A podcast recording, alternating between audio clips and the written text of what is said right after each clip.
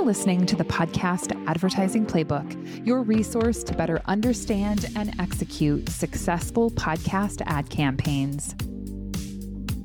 Hello, and welcome to the podcast Advertising Playbook. I'm your host, Heather Osgood. And today on the show, I have Gabriel Soto. He is the Senior Director of Research at Edison Research. Super excited to have him on the show. Welcome, Gabriel. Thank you, Heather. Thanks for having me. So now you've been with Edison Research for quite some time, but I'm I'm curious what how much of your time is spent really focusing on the podcast industry. Yeah, half a decade, five years uh, straight out of college. I started at Edison, and I really started doing the music tests. So um, one thing that many people don't know is that we measure different songs and how people rate them and how, how how many people like them in certain markets and it helps the radio stations develop a, a, playlist that you hear on the radio. So that's the first thing that interested me at edison and that's what i started with. I really got onto the the podcasting team when tom was still at edison tom webster and my colleague melissa kishi say in 2019 now over time as you can tell with podcasting's big boom we've started to sorry for the train started to transfer a lot of our resources into this podcasting side of uh, our research at edison so now i would say that 80% of my time goes to podcast research versus maybe five years ago when it was 10% Wow, that's that's amazing. I think that that's awesome that you get to dedicate so much of your time to podcasts. And um, for those listening who are unfamiliar, Edison Research, in my opinion, really has done just some groundbreaking research for the podcast industry that you know obviously there's there's more research now um, that's being done but i think what's so cool about edison is that you have dedicated so many years of research. And so it's you know being able to see trends and being able to see growth is really pretty fascinating. So it seems like a, a lot of fun i would think to be able to focus in on podcasting I know I just mentioned, obviously, that there are these reports that you've been doing that you've got all of this historical data on to compare to. Can you just kind of give us um, an overview about some of the work around podcasting that you guys have done at Edison? Yeah. Um, it all started with the Infinite Dial. So the Infinite Dial has been going on since 1998, nationally representative survey of Americans older than 12. And it measures for example, how many people own a smartphone, how many people own a smart speaker, but also different listening behaviors to different platforms such as radio, even online radio, podcasts, and audiobooks. And we started measuring podcasts, at least how many people have heard of one in 2006. And then as the industry started to get bigger, we got into more, I guess, specific metrics, such as have you listened to a podcast in the last month? Have you listened to a podcast in the last week?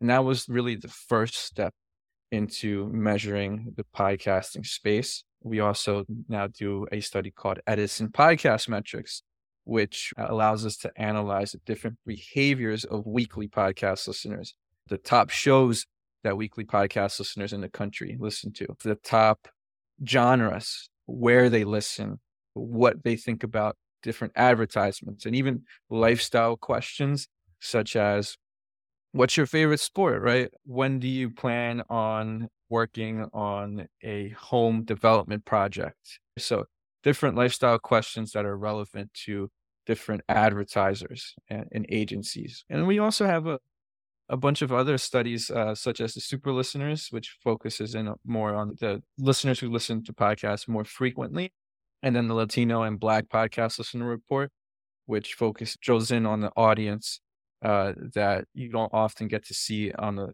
on like the bigger, more holistic studies like Edison podcast metrics, and when we release information of the overall audience. So we kind of want to shine a spotlight on those listeners as well, and those studies help us do that.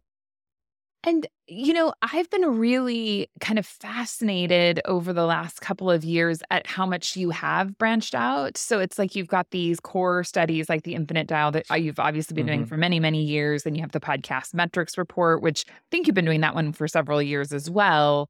Since 2019. Since 2019. Okay. Yep. But then you've been branching out, like you said, doing you know these different specific segments and even countries right? I know you guys do a research study in canada and yes. is it australia right? Canada australia, australia and europe the uk okay yep, the uk the uk nice. Mm-hmm. so i mean i just think that there's there's so much rich information.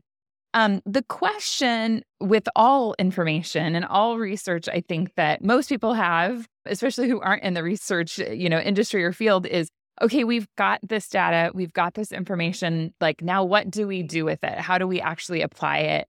And so, you know, from your perspective, as somebody who's, you know, really entrenched in all of this data, how can somebody take it and digest it and apply it to their everyday, you know, kind of work experience? Yeah, yeah, absolutely. And it really depends on what you are looking to do, what your goal is in the podcasting field there's obviously a lot of data on the audience and their listening behavior, which can help you build a strategy. For example, you can take information on where listeners are consuming podcasts. And we know that the majority consume podcasts at home. So this, can help you build, you know, content that might be more relevant to someone who's listening at home versus in the car or help you find ways of advertising your podcast on home media or social media and then it, there's a, a lot of like monetization based data, such as what listeners prefer, whether it's host read ads or announcer ads, right? And of course, the answer, as we all know, is host read ads. Another thing that is very important is to get that information on your audience. So you have the benchmarks with our different studies, such as uh, EPM or super listeners. Um, if if you don't have that on your audience, then you won't know exactly specifically what your audience likes because it could be completely different to what the holistic view is. And knowing how that relates to the overall podcast listener, let's say your audience likes to listen in the car rather than at home, that's going to help you build a different strategy. So it's also knowing and getting insights on your audience, I think is what's super important to do. Yeah, I am so glad you said that because I think that a lot of podcasters don't survey their listeners. And while we do have bits of information on, you know, different platforms like your hosting platform and through Apple and through Spotify, which, you know, I mean, that data is terrific. And I'm not saying you shouldn't look at it, you should. But I do think actually surveying your audience is a, a really important thing to do. And it allows you to kind of dig a little bit deeper into topics that you aren't going to be able to really, you know, get from those other, you know, platforms that are just going to auto generate information. Um, do you feel like there are specific questions that podcasters should include on surveys, or have you ever seen a survey where you're like, man, this was really put together well? Any thoughts on that? Yeah, that's funny that you say that because we do have a template on edisonresearch.com that puts together the top 25 questions that you should ask in a listener survey. That's so cool. Yeah. I have to check that out. yeah, check it out. It's uh it's got a lot of information, you know, and and more than just what we ask in our studies, you should get into uh how long, you know, your listeners have been listening to your podcast because a person who might be a more veteran listener who's listening for three years versus a more recent listener could have different opinions right on on your show. So it's that's i think a very important question to ask. How long have you been listening to this show x show? But also how they would rate certain episodes because these are your listeners and they know the episodes that you've put out.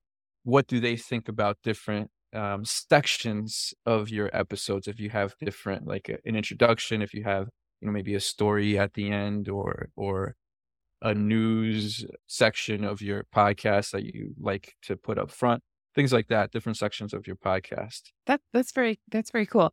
I don't i feel like that is such a good question like how long have you been listening to a podcast or the podcast? Because i think that you're really spot on that that one question is going to dictate all of the answers. And there's also a lot of demographic questions, right, that can dictate. Um, you'll see a lot of correlation between maybe the women feel a little bit different than the men on this certain topic. Age is going to be a big factor as well. So I think that goes without saying that you should be also asking demographic questions or like mm-hmm. gaining some insights on demographics of your of your listeners, ethnicity, where they work, or if they work at all and maybe even income level, right? Those are the Mhm. basic demographics that we ask in all our surveys, and they most of the time there are some of the, the biggest variables into what goes into their responses in different projects. You know, not just in podcasting, but in politics, right? Of course, as you know, um, and in other fields. hmm Yeah, absolutely. No, I think that it it is super important, and I think one of the one of the things that I've seen that I find really fascinating is that if you're relying on Apple, Spotify, and your hosting platform to give you your your kind of listener information, the challenge with that is that somebody who listens on Spotify, just by the nature of the fact that they're listening on Spotify, is going to give you a skewed view of who your audience is because that audience is different than somebody that listens on Apple, that maybe is somebody that's different that listens on their computer, um, you know, or on another app. So I feel like you, by Absolutely. doing a listener survey, it gives you a better kind of general overarching picture. So would you agree with that? Definitely. Uh, absolutely. And we know from our data, national surveys that we've conducted, that Spotify users are by far a lot younger than Apple users or Amazon Music users, right? Amazon Music users are more likely to own a smart speaker too. So there are these different variables that go into people who use different platforms. So you're absolutely right on that. And yeah, listener survey is a great way to supplement the data that you do receive on something like Chartable, right? Or Podsights or, or different other, or any other insights that you get from your hosting platforms or online platforms like that. Yeah, yeah, for sure. I think that it is really interesting, you know, just to consider where the listeners are, like where they're coming from. And for you as a podcaster to really understand your audience is so important. But on the flip side, for the advertiser, it's also really important for them to understand the audience that they're advertising to. So anything that we can do to get that information, I think is really important. One question that I get from podcasters that I do have a hard time answering, not being a statistician myself, mm-hmm. is how many responses do you really need to get from a survey in order for it to be valid information? Because, you know, I'm always encouraging the hosts that we work with to incentivize their audience to complete the survey, right? Like, could you give an Amazon gift card? If you do coaching, could you give like a free hour of coaching or whatever it is, right? Like, give them something to entice them to fill the survey out.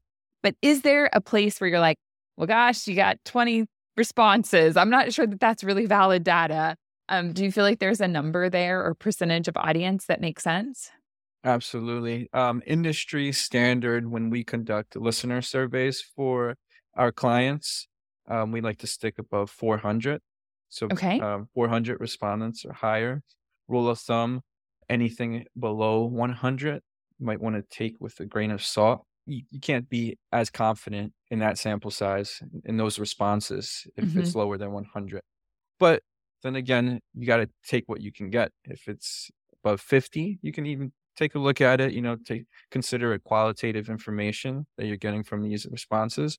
Don't bet your life savings on a on a certain response with a sample of between 50 and 100, but even then you can, you know, at least look at the data and see if you can use other evidence that you've gotten from other areas, maybe like on social media or what you know about your audience so far to make a decision. But yeah, ideal 400 and above. Stick to looking at information with a sample size of 100 plus, and anything below that, take with a grain of salt. Great. That's that's wonderful feedback. Um, and would you say is there a certain time period that you need to get those responses in? Like, let's say if you were a host and you're like, I'm going to run a listener survey, and maybe instead of just hitting my audience over the head with it for you know a two or three week period, I'm going to say the first week of every month, I'm going to put out announcements that, that I want you to complete this listener survey, and I'm going to do it for six months or 12 months you know, so that maybe I get 20 a month, right? Or whatever, like so that I'm collecting them over a period of time. Would that help? Or do you feel like that, um, does that skew the data if you get it over a longer period of time?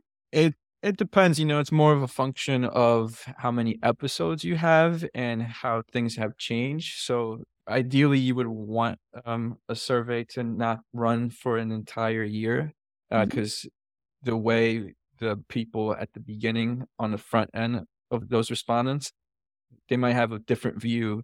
Things might have changed within a year. You know, society could have changed within a year. There could be a new pandemic, right? That would have affected the responses. Or Yeah. or even just your episode, the content that you're Yeah. that you have has changed throughout the year. So Mm-hmm. ideally, um, not a year, but within like a, a three month period, depending on how frequently you release your episodes. Mhm. Um, you just have to take into consideration if you do an, a survey for a year that you you know in the analysis that this was a year long survey.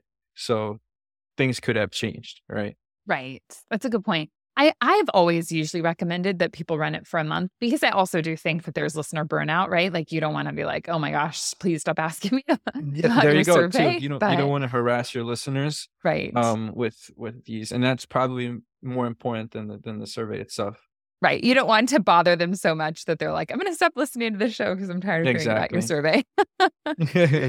Um, so I wanted to just touch a little bit on the super listener study. I know that you put that together with the ad results, and um, it sounds like there was a lot of great evidence or research in there just around podcast advertising in general. And because on the show, we really like to focus on podcast advertising, just curious, were there any elements of that study that really stood out to you as either maybe something that was surprising to you or maybe really just emphasized a, you know a point that you had already known to be true um, what were your thoughts from that study Yes, and I'll highlight a data point that I mentioned in my keynote at Podcast Movement, and it was um, I used my family members as different analogies for uh, the opportunities that existed in podcasting. And in this opportunity, I, I compared my older brothers, so you can follow in the footsteps of your older brothers, or sometimes you can avoid the mistakes that your older brothers have made, right? So the two good reasons for having older siblings, and I have four four older siblings, and so I compared radio and podcasting as that relationship. So you have radio as an older sibling to podcasting, and in that study, we saw an increase of those respondents, podcast super listeners, um, were saying that they are finding podcasts to have way too many ads compared to three years ago. And that has always been, um, I guess, the case for radio listeners. When we asked this question three years ago, there was a, a high mark about around 30%, 35% of these listeners were saying that there were way too many ads on radio. And it was only about 10% for podcasts. Now, today, it's it's relatively close. It's pushing up to to radio and to what it is for TV. So the point that I want to make is that you need to be careful with uh, spot loading and overloading your podcast with different ads because it's starting to uh, resemble what radio is right now to many podcast listeners. And I think it's it's a warning, um, but also an opportunity to avoid that path that radio took. So now i i totally hear what you're saying. I thought and you please correct me because you know the number i'm sure. I thought that it was around like 30 i want to say 30 or 38 percent of the respondents said that they felt like the ad load was too heavy in podcasts. Was that the case? Yes, around a third of these super listeners are saying that there are way too many ads in podcasts. And now that might not seem a lot, and it is, it isn't, right? Uh, When you compare it to 70% of people that say that there aren't way too many ads on podcasts. But when you compare it to other mediums that these listeners are comparing it to, like radio, it's it's around that same mark, right? Three years ago, that wasn't the case. Three years ago, it was around 10%. And with that increase and getting getting it closer to radio and TV, it just goes to show that podcasting isn't seen as this uh, this uh, safe haven from ads that people once thought it was. People are thinking Yeah. that that you're starting to recognize advertising on podcasts. I mean, and I think you're right. I think that it is like that's a really good warning to the industry as as a whole. I also think that it's it's really important for the podcaster to understand. Um, you know, we certainly have shows that we work with that are just like, man, just put as many ads in there as you can get. And what I mm-hmm. try to express to them is that it really does impact your audience in a negative way. So it's impacting your audience in a negative way. And it's also really just impacting the overall quality of the content that you're producing. Yeah. And I, I know that the desire, of course, is to monetize in a big way. And depending on the type of podcast you're creating, it may be a very labor intensive job for yourself to put together this podcast. And I understand that as a, a content creator, you deserve to be paid and you know, people are listening to your podcast for, you know, quote unquote free. So they should just kind of put up with it. But there is a line where there are are the right number of ads and where there are too many ads. And I don't I don't know as an industry if we've come up with any real standards, at least not that I've seen. I know that at True Native Media, we've created some standards. And when we have shows come on board for representation, um, we used to ask people, how many ads do you want? And it used to be, um, I would say that most podcasters would say, oh, well, I don't know, how many do you think I should have? Or, mm-hmm. you know, oh, I want like no more than two. And, and sometimes, like, if we are working with a show that says they only want one, we're like, well, gosh, at the end of the day, is that worth our effort if we're just going to sell one ad into your show? So there's mm-hmm. a balance in all of that. Um, but I find today that more often podcasters are coming to us and saying things like, oh, well, we want six or seven ads in the show. And we're having to say, your show's 20 minutes long. Like, that's too much. Like, you can't put that many ads in a show that's that short, or else you're going to have listener fatigue. So, we're really kind of having to make stronger recommendations to our hosts about it because it is really important. I'm curious, I don't know if this if the survey addressed this at all, but is there a different fatigue level with host read ads as compared to announcer read ads? That's a really great question. There's probably a way to analyze that by looking at people who do prefer host read ads versus other types of ads. I would bet money that, yes, of course, host read ads are going to people who prefer those types of ads or who listen to those types of ads are going to um, be less fatigued because many of the times those recommendations or those types of advertisements can be creative and really entertaining and can seem more of a, a, like when you're when you're listening to this host it could be like a family member or a friend giving you a recommendation right or like for example i listen to a fishing podcast and the way they put in the advertisement for different baits and like equipment for fishing is by ranking them and talking about them, giving a review at the end of the show. And that's an advertisement within itself, but it's part of the show. And I gained a little bit from it because the latest episode that I listened to was top favorite baits for the fall. And it, it, it works perfectly with their advertiser because it's a warehouse that sells all types of baits. It's not just one specific product that they're trying to recommend. They're a warehouse that allows you to put all these baits together. And I think when you listen to advertisements like that, you're going to find that your audience is less fatigued.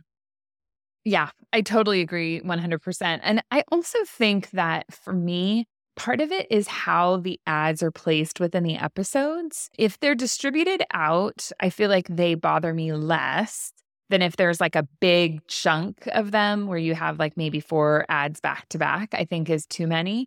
Um, but I also think there's a balancing act between I'm listening, I'm into the content, and then there's an ad break. I'm listening, I'm into the content, then there's an ad break. I'm listening into the content, and then there's an ad break, right? So mm-hmm. there is a balancing act. And I think that one of the things we don't have as much of in podcasting, especially independent podcasting, of course, is a producer, right? Like radio has someone who's there that's kind of like the master architect of like what we're producing, when we're going to play songs, when we're going to do ad breaks. And a lot of podcasters, because they're amateurs, they don't really know anything about, you know, what they're doing. They just know about their topic. I don't know that they always spend enough time really thinking about the architecture of their overall show. Um, do you find that? Yeah, no, I think so. I think uh, you run into those types of podcasts where people are just looking to make some money, and I think that's uh, something that podcasters should consider even if you're working in programmatic right if you're if you're inserting these ads carelessly, you're going to run into a lot of trouble for your show. And I think even for the industry as a whole, uh, even mm-hmm. people that are doing it at the top level. I've run into that and definitely have heard shows where the advertisement experience isn't as good as it could be. Right. Right. It's, it's yeah. Yeah, for sure. Um, before we move on, anything else in that super listener um, study that that stood out to you? Overall, I think just to characterize uh, the big theme of the the study is that podcasters, uh, yes, there's a, a warning that podcast listeners want to get away from ads and that they're starting to recognize ads on podcasts compared with other medium but it's still a great medium to listen to right people still trust podcast advertisements more than they do radio or TV advertisements because they are so personable. Mm-hmm. So in the long run, there's, there's, still that bright side, and there's still a lot of positive to get from you know from this survey. Uh, it's just that there's a few few warnings out there that people should consider when advertising and inserting different ads into their shows. Yeah, yeah, for sure. Um, and that I think that's a really great summary. It's still really a terrific medium. It works really well. And there's a level of connection with the host and the audience that I think makes it more personable, especially when you have those host read ads. But we, you know, like you said, there's that warning that we need to be careful not to overload the content. So I, I think that's yeah. super important. So I wanted to touch a little bit on podcast listenership just overall. Um, I know it's something that you have highlighted in the Infinite Dial study for many years. And, you know, when we talk about audience growth in particular as an industry, I find that there can be a level of confusion sometimes about how do I grow my audience? And one of the things that I always recommend for people is for them to look within the podcast space, right? The the idea that podcast listeners listen to podcasts and um, it's not that you can't grow an audience by getting out in front of, you know, people in other in other ways through social media, through your newsletter, you know, through all kinds of different channels. There are options out there. But one of the things that I find really fascinating, and when I say it, I feel like people get a little bit shocked by it. Um, and that is that really at the end of the day, only about 30 to maybe 40% of the population are actively listening to podcasts. And, you know, I think um, I, I just pulled some of the numbers out because I think they're really fascinating. So, from the most recent Infinite Dial study, um, it said that 79% of the US population was aware of podcasts, right? So, awareness continues to increase year over year, and it has for many years, which is great. Um, 62% of the US population have ever listened to a podcast. So, you know, we know that that people are like, oh, yeah, yeah, I've listened to a podcast, right? Mm-hmm. And then 41% of the US population have listened to a podcast this month. But then only 26% of the US population have, have listened to a podcast this last week. And that actually dropped down from 28% in 2021. So I am not here to say that I think podcast is, is headed in the wrong direction, but I do think that as an industry, sometimes we miss that really important piece that really only about 26%, you know, a quarter of the population is actively listening to podcasts. And in my opinion, part of the reason is that it is a medium that isn't for everyone. I love audio. I like audiobooks. I like podcasts you know, give me a good audio, something to listen to. And I will listen to people talk to me all day, even over listening to music. Um, I love reading actual physical books, but I don't really have the time to do that very often. And so for me, it's my jam, right? It's like what I like. But when I talk to friends and family, so often people are like, ah, I don't know. Even my dad was so funny. He was part of this men's group that he was supposed to listen to podcast for, you know, their meeting. And he's like, I hated it. I hate podcasts. I'm like, podcast industry here. Like, let's be supportive. That happens to me too. Does it? Yeah. It's so funny. Girlfriend. It took me a while to convince her. Right. right. And podcasts. part of it is it's part of it is hitting on the right content. Like, right. Like when you find that yes. content where mm. you're mm-hmm. like, oh yeah, I really like that. I'm gonna listen to it.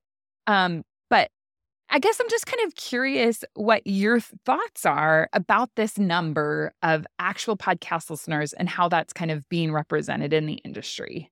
That's a great point, and I love how you mentioned your dad because what I believe is that there is a podcast for everyone. I think the biggest barrier to it, and this is why you see in many of our studies that older people under index on podcast listening, is because of the technology, right? Accessing it, knowing how to navigate Spotify, Apple Podcasts, knowing how to navigate your smartphone. My parents barely know how to text. Right. Uh, so there's that, but there's also um, people are happy. Like I think older people are happy with technology, like the radio, right? It's easy to use and they're used to it. They grew up with it.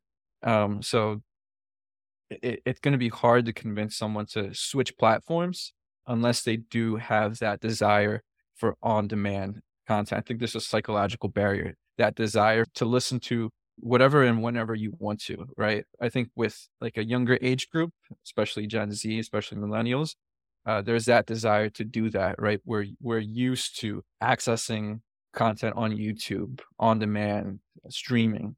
So it fits our, I guess, like MO perfectly. But there's also 26% of Americans listening to podcasts weekly. It's, it's actually pretty high. Uh, if you compare that to uh, maybe something like Twitter, like I'm looking mm-hmm. at right now, 27% of Americans ever use Twitter. So people are listening to podcasts. Just as many people are listening to podcasts as there are uh, people using Twitter. So I think I think that puts things into perspective that there there is a that's a lot of people, right? Over 100 million people that are listening to podcasts just on a monthly basis. Um, and I think we can also look to radio. Um, like I said, look to your older brothers, your older siblings as a path to follow. And today, radio, we know from our Share of Ear study that the majority, about 65, 68% of people listen to radio every day. And right now, podcasting is about 15%. So I think there's a, a potential to go that high for future generations. What if podcasting becomes the new radio? Mm-hmm. Um, and we're seeing that trend shift as radio listenership decreases and as podcasting increases. It might never get to that level based on how saturated, you know, the, the media and entertainment spaces are. If you're competing with Netflix, you're competing with video games nowadays when radio was just, I guess, the uh, competing with television when, when television came to be. But I think you have to take that into account too, that um, podcasting has, has boomed recently and um, one dip throughout one year. Um, there's still a lot to to say. There's still a lot to be measured. Uh, you don't you don't know exactly what's going to happen, and it's coming off a year where most people were stuck at home and experimenting with this new platform. And as we know, podcast listening occurs most often at home. So it was it was it was a perfect time for this inflation of podcasting to exist and then as people started leaving their houses, people started going into the car, commuting a little bit more. You saw that that dip. That's one way to characterize it as well, where where you see overinflated podcast listening and things start to correct a little bit. Uh, and maybe we're back on that on that train track of going up, continuing to increase. Yeah, yeah, I think that, and that's that's a, a, great explanation, and I totally agree with you. And that is I mean, it's really interesting in the infinite dial study too, because it breaks down radio ownership, like how many people own radios. And, um, you know, obviously, like when you look at the younger population, it's really, I mean, they don't own nearly as many actual radios, right? And I know we're in Florida and during the hurricane that they just came through, there was yeah. like, like, oh, you know, you should have a radio. And I was like, oh crap, we don't have a radio. Like, you know, it's just so weird because we just we just don't listen to the radio unless we're in the car. Um, and even that really is pretty few and far between because we're usually either streaming podcasts or music when you know when we're doing that.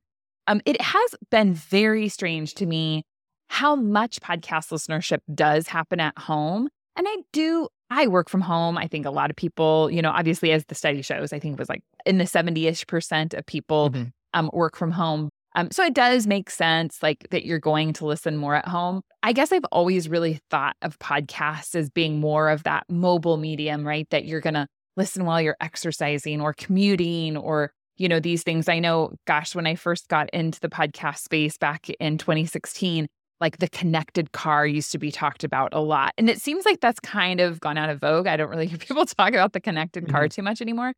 But, you know, it's just interesting to me to think about um, where people are actually listening because I do think that that then plays into their buying behaviors, right? If you're if you're like on a train um, are you more likely or less likely to like get on your phone if you hear an ad for a product that you like and like actually buy it right there? Or like if you're at home are you like oh i've got my computer right here and it's easier for me to go on and buy something on my computer instead of navigating on my smartphone? You know when we look at buying behaviors how how are those influenced by where someone is hearing your message? I don't know do you have any thoughts on that? So i think it's about 75% of people who work outside the home so it's about 20 who work at home. 20% oh, okay. So I just yeah. totally misread that. I think you that was really high. You reversed it. Yeah.